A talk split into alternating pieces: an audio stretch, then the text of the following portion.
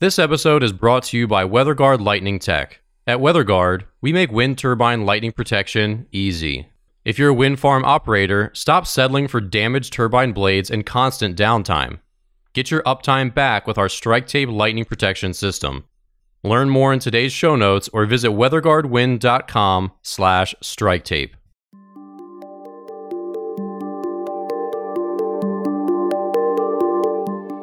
Welcome back. I'm Allen Hall. I'm Dan Blewett, and this is the Uptime Podcast, where we talk about wind energy, engineering, lightning protection, and ways to keep your wind turbines running.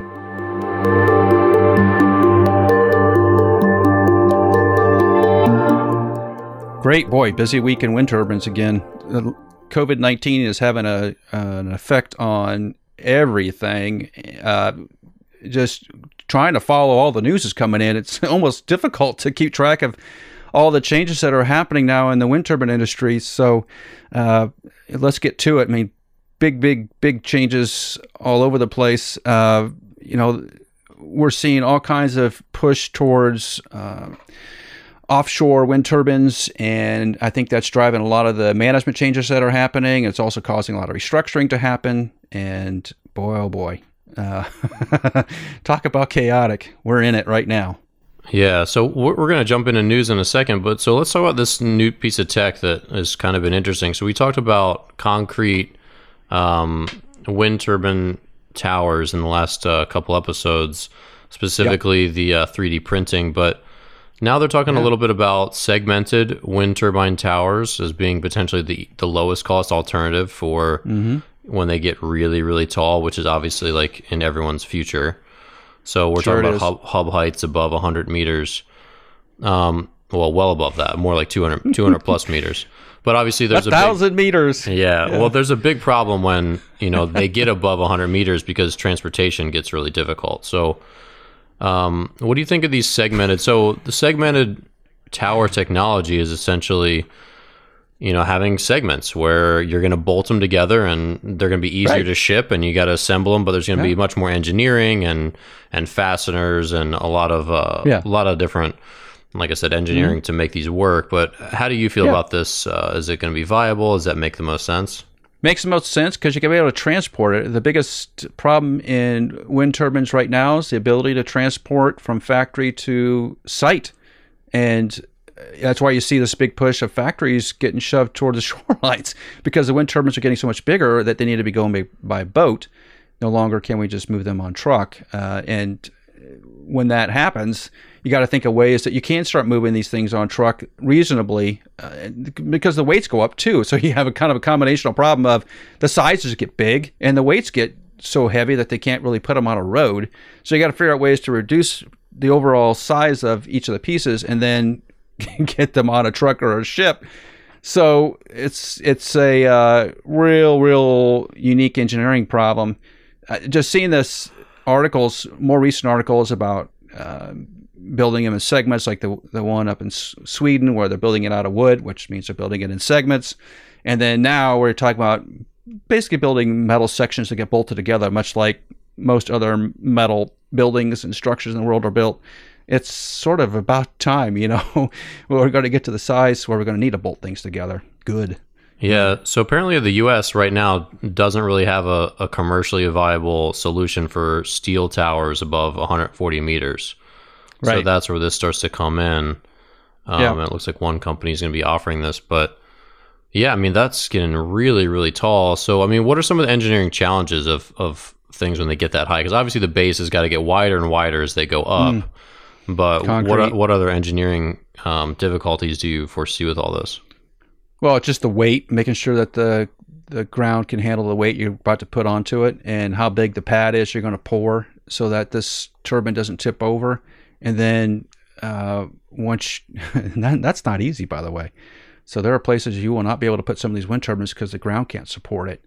And once you do find that land, or and you can make that foundation, build a foundation in it, then you got to figure out how to get this thing up and moving.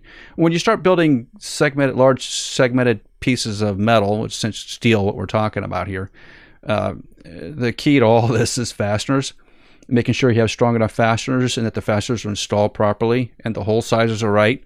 and that the fasteners are tightened and they remain tightened for the lifetime. That's where that's where you can run into trouble on any um, construction project where uh, fasteners are used because if if it's the wrong fastener, if the fastener isn't the right hadn't have the right strength, or the hole is or misaligned, or for a myriad of different reasons, there's things that can go wrong on fasteners. That's that's where the trouble lies because if you're if you're highly loading, which I'm sure we're going to be doing, highly loading fasteners uh, in these construction uh, designs, we got to be really careful that we're doing that right and we're we're actually getting the fasteners installed properly. That's where the weak spot's going to be, and it's even the weak spot today. You see a lot of of uh, uh, talk and and recertification of bolt tightening on wind turbines because as things settle, they tend to get loose as everything kind of gets to a normal state, even on your car. And it's the same thing on your car or an airplane or yeah. motorcycle. You drive it for a while, you don't you find a couple of nuts loose and like, hmm, that's interesting. yeah, it's terrifying. that shouldn't happen. Yeah, right. like your wheel wheel lugs. That you just go around and check those once in a while. Yeah, same thing. It's gonna be it's it's gonna be a technical challenge because you think about the number of turbines that are gonna go up over the next several years and how massive they're gonna be. You need trained people to go do that. That's not a rookie thing like someone like me can just walk up, start banging it in bolts and tightening them. You need some training there to make sure it's done right. And uh, so there's going to be some highly paid, skilled jobs coming up in the future building these segmented wind turbine towers. Yeah, I mean that's it's interesting, and you start to wonder how high they're going to go because they're just trying to reach better wind. But at the end of the day, I mean, at what point would you think they're going to start to interfere with aircraft, or is there like going to be an upward limit where they're going to, or is that not really an issue going forward? Well, they sort of do right now, in in the fact that uh, there's navigation lights, red lights that are put on top of them when they're around anywhere near an airport, so that airplanes don't fly into them. And I remember flying around Kansas. This is uh, well, it's probably 20 years ago now. Uh, and, and there are wind turbines back in Kansas 20 years ago. And same thing for like antenna towers. It's the same thing as antenna towers. And until you get to about antenna tower height, uh, that's that's where the limits are going to start to be drawn, I think. But if and like in the UK, where and a lot of other European countries where they're making wind a priority, then what you do to the airplanes, you just tell them not to fly, not to fly in those areas. Just treat them as mountains that's essentially what they'll do is treat them like high hmm. terrain, mm. and so you don't fly around them. What and they'll mark them off. And in today's world, you can do that because there's so much computer technology and, and aircraft where they, where things are marked, like uh, the synthetic uh, vision systems and all those things that are in aircraft today, where it simulates the ground, and every antenna tower and wind turbine or show up in those things. So it isn't like the pilots don't know; they they will. So I, I really don't know if there's a really a peak limit besides when we start to get to really what the strength of materials can handle. Uh, that's going to be found out pretty fast because Siemens and GE and everybody, for that matter, Vestas, are driving towards larger and larger turbines because it just makes financial sense to go do that. And at some point, we're going to reach that limit, and we'll know when we hit it because things will start breaking. So that's usually how we figure it out. Yeah, and I mean, do you think that they might use this technology with like a hybrid concrete base, or I assume yeah. like hybrid models always seem like the best way to go because you end up getting the best of obviously both both mm-hmm. styles or you know whatever. I mean, is that right? What you think as far as uh, I, yeah longevity from an uh you know longevity is a different thing. Uh, cost and efficiency are usually hybrids for most anything uh, because uh, every every there's always trade-offs in every piece part that you're going to build. And as an in, on the engineering side, you're looking at the cost to make the part, what the material cost is, what the if you're doing some special machining, that adds up. And do you really want to put that much expense into a part, or you want to just make it out of something cheaper. Yeah, that's going to happen all the time. And, and and what seems to happen is this really unique cycle of one engineering team will put out uh, what they consider the, the, the forefront of technology. And then that'll get batted around a little bit, and some people will adapt to it, some people won't, and then they get to the next stage. So it's just like this constant evolution of engineering design based on success of the previous designs. So if it proves itself out, everybody will start running down that pathway because they're going to do the math and figure out like, okay, yeah, these guys actually did their homework, or they got some sort of unique twist or thought process on this that we didn't think about before, and then everybody rushes to fill the void, and that's how we get to you know wind turbines that are 15 megawatts and up is that we're going to start figuring out how to do those things. Somebody's going to start breaking some barriers and you know uh, more traffic this week seeing much larger numbers in wind turbines you're like man is that even possible? Maybe maybe. And we're going to need a whole bunch of engineers to figure it out and a bunch of technicians to make these things happen.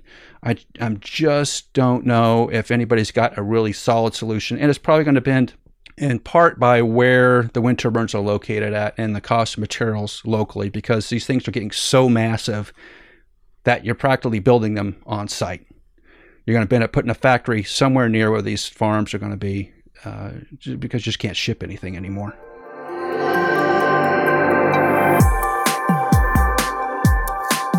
All right, so we're going to transition into uh, our new segment here. So, a couple things coming out of uh, Siemens Gamesa, or what's soon to be named uh, Gamesa Energy. So obviously they have a new CEO. That's uh, about a couple weeks now. They've uh, replaced Markus Tacke with um, someone from within the company, Andreas Nauen, who's been he was the head of the offshore divisions, now promoted to CEO. So and and Siemens Gamesa is, is looking for, I guess, a big change as they've had some struggles in the the recent uh, financial yep. sector. But um, how do you feel about this move, and what do you see from from Siemens Gamesa moving forward? Well, I think the the word on the street about Siemens Gamesa has been for the last couple of years is that they've really struggled to get new product out, and some of the uh, new sites that they had, uh, particularly onshore, were problematic for them. And there's so many pieces to being successful in a wind turbine company because it's not about just building the wind turbine and it's about getting it to location getting it up and running and you're sort of involved in all that versus like in an automotive sector where you make the car and once it goes out the door you sell the car and you, and and you hope you never see it again uh, mm-hmm. uh, that's not how the wind turbine market works it's much more of an industrial thing like like building a building right you build a building in the hope that you get tenants and until you rent that thing out or lease it all out, you're still on the hook for it. It's kind of like that. Uh, and so, it, if you think about it, you have such a breadth of knowledge that you have to deal with um, markets, uh, construction, manufacturing, unions, shipping, uh, contract negotiations, sales, uh, dealing with uh, different countries and regulations around the world you're getting bombarded from all sides. That's a very unique skill set for any CEO to have. And I don't know if you can really even be successful in that role the way it is defined today, because you, you, what you're seeing is this sort of con- consolidation in the marketplace where the wind turbine companies 20 years ago, there's a whole lot more of them, and they're kind of spread around a lot.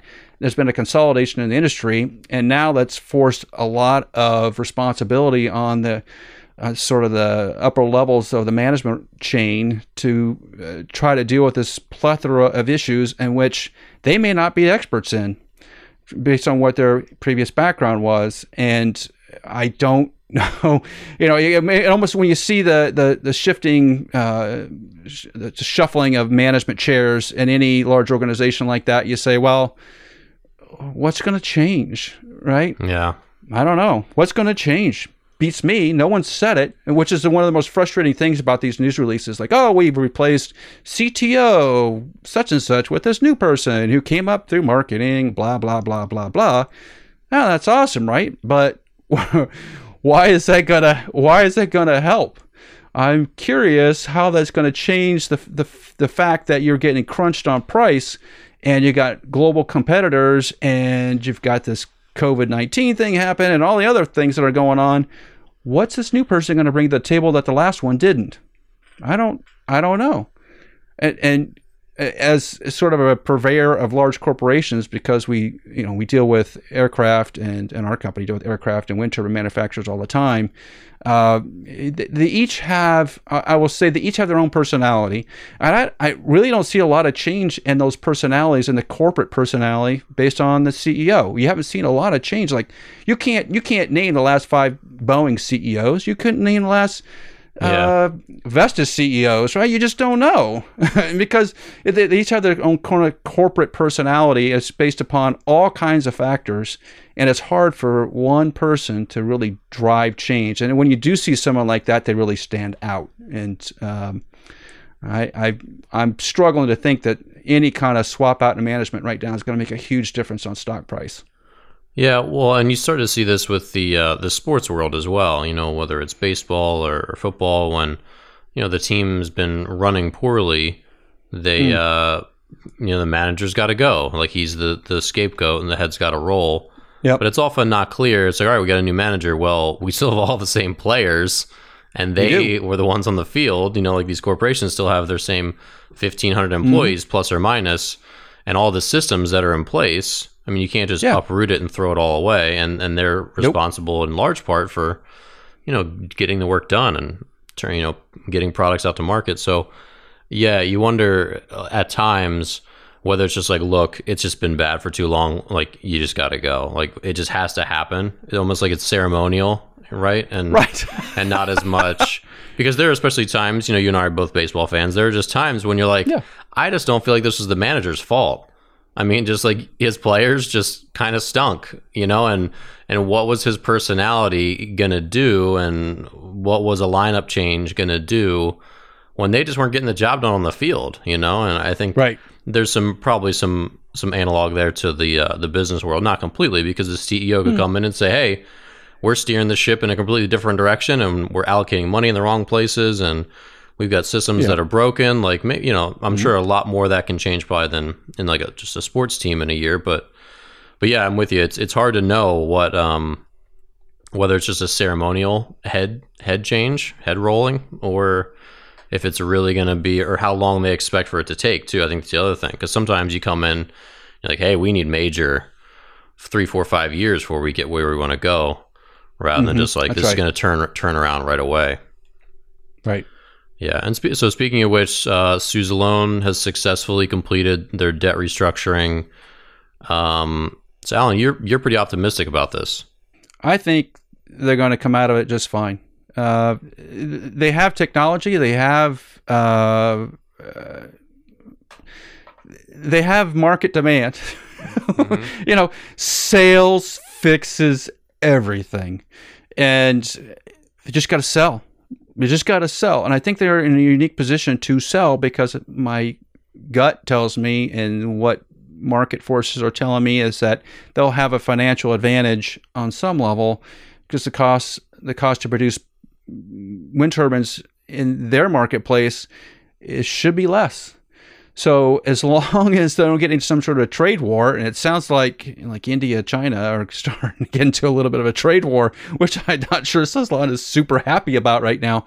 Uh, they gotta they're gonna be able to stay in the marketplace, and as as there are just fewer players, at some point it's just like uh, the UK government this week buying a, that satellite company. Like what what in the world is going on there? At some point, we get to the place where these companies become part of the national infrastructure and they can't be lost. And the governments will pour money into them to keep them alive. And we've seen that with Airbus. We saw it with Boeing on the aircraft side. We've seen it with other aircraft manufacturers over time. Uh, we've, we've seen it in wind turbines uh, in the States and in Europe for a while.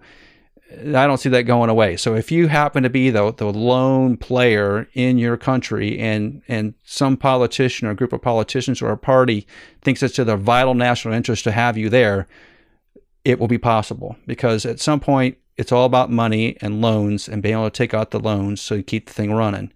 I think they're going to be okay. Their stock prices bounced around a lot lately. It seemed to starting to gain a little bit of a firmer ground, at least this week. And again, we're getting back to that culture thing. Do they have the culture in place to be successful going forward? They have it in the past, but mm-hmm. maybe they will now with a little more cash. Because uh, uh, in lieu of sales, you know, sales is about cash. So getting cash infusions can sometimes get you over the hurdle, but you still have to do the hard work. So I'm optimistic. Hopefully, they succeed because they do have unique products.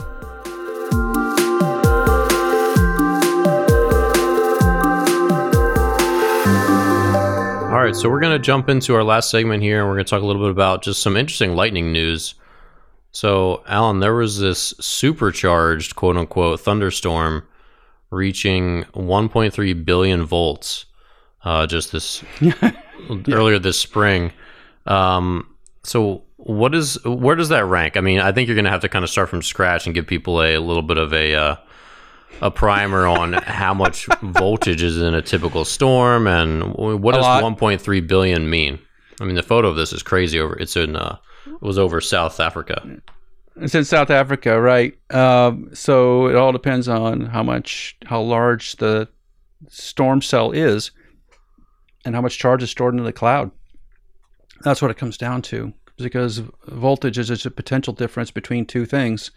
And you know, I think that the 1.3 billion volts is sort of an estimate based on some other things. But uh, when you have storms of that size, you have real problems. Uh, just because when those storms start to discharge, they're going to discharge violently and usually at high amplitudes. Uh, so, from a wind turbine's perspective, particularly in some place like South Africa, uh, where or in any part of the world that's relatively flat, it doesn't matter where it is. Um, you know, wind turbines are typically the highest object around for the most part, and so when you get wind turbines installed in an environment like the west coast of Japan or on the mountaintops of Italy, you tend to take a lot of big strikes. And we're, you know, eh, it's 2020, and we're just figuring out like thunderstorms have a lot of potential in them.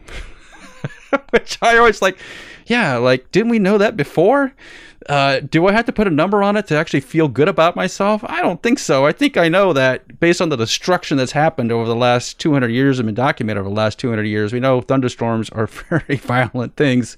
And I, I personally don't care what the voltage is as much as how much destruction and what we need to do to protect ourselves and our particular our electrical grid from these kind of big discharges because in a similar note there was a discussion about the largest lightning discharge which seemed to happen was it down in brazil i think that's where it was um, where it was about 400 miles 700 kilometers of uh, a lightning discharge, and if they had some in the Midwest and in the United States too. Have been fairly large, like the size of states, like this, like the size of Oklahoma.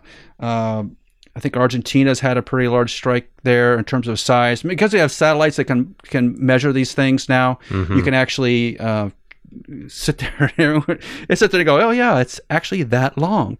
Um, again, it's one of those values that probably doesn't make any. Who cares, right? Right. Uh, in the wind turbines, in the wind turbines, it probably does matter because what we're learning now and what we learned over the last couple of years is like it's not like you have one lightning strike and then the storm builds up charge again and you have another lightning strike. It's not sort of the cyclical charge discharge cycle that thunderstorms are involved with in terms of lightning strikes. That's not the case at all. If you think about these storms and the size of these storms, there's electrical charge distributed all over them.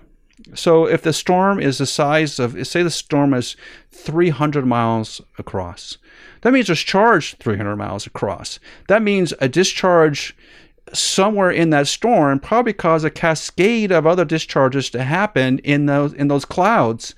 And in the wind turbine industry, what we're seeing is that one discharge is causing lightning dis- lightning strikes to a bunch of wind turbines. So it's not even necessarily that the the wind turbines are taking that first strike as, as much as they're maybe taking subsequent strikes from a discharge that happened 100 miles away. That is a game changer in terms of what we think about lightning protection on Yeah. wind turbines. Totally changes the, uh, the whole event. Essentially, it goes like this. We're going to get struck a heck of a lot more than we thought we are. And I know they're, I know they've had these little magnetic card readers in the wind turbines for a long time that measure the peak amplitude of lightning strikes, but didn't tell you the quantity, necessarily the quantity of lightning strikes. And now that we're instrumenting wind turbines, we're kind of getting a better sense like these wind turbines are getting struck quite a bit. Maybe not with huge lightning strikes, but they're getting struck quite often. And if we're designing them, are we designing them properly for that environment? Now, I haven't seen, there hasn't been a lot of uh, papers come out about um, the results of these instrumented wind turbines, which to me is mind blowing. Like, come on. We got to get to the point where some of this data is just general knowledge and that we're helping the industry. It's sort of like Tesla and the patent thing, where Tesla just, you know, Elon Musk just said, I don't care about the patents. Everybody can use them. That's the same thing in, in lightning protection too. When we get data, we need to be able to share that data so that we have a better marketplace because wind turbines getting struck and going out of service hurts the wind turbine industry. It doesn't hurt a particular manufacturer necessarily. It, it, gives the whole industry a black eye, and we and we have to think slightly bigger than that right now. Because if we really want to have some sort of green energy source, reliable green energy source, then we need to know what those lightning strikes look like and how we're going to should be designing for them. All right, well, we're going to wrap up today's episode of Uptime. If you're new to the show, welcome. If you're a regular here, thank you for your continued support. Please subscribe to the show and leave a review on iTunes, Spotify, or wherever you listen to podcasts. Don't forget to check out the WeatherGuard Lightning Tech YouTube channel for video episodes, full interviews, and short clips from each show. For Allen and all of us at WeatherGuard, stay safe and we'll see you next week.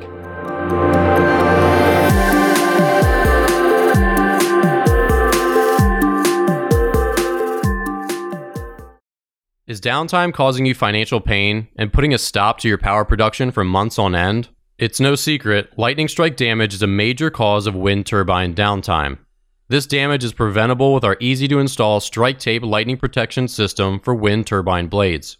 Our incredible engineering, build quality, materials, and edge sealants withstand up to five times more abuse in the toughest weather and lightning conditions. And we've got the research to prove it. If you're tired of constant downtime, we can help. Reach out to us at weatherguardwind.com and schedule a free call. We'll get your uptime back in no time.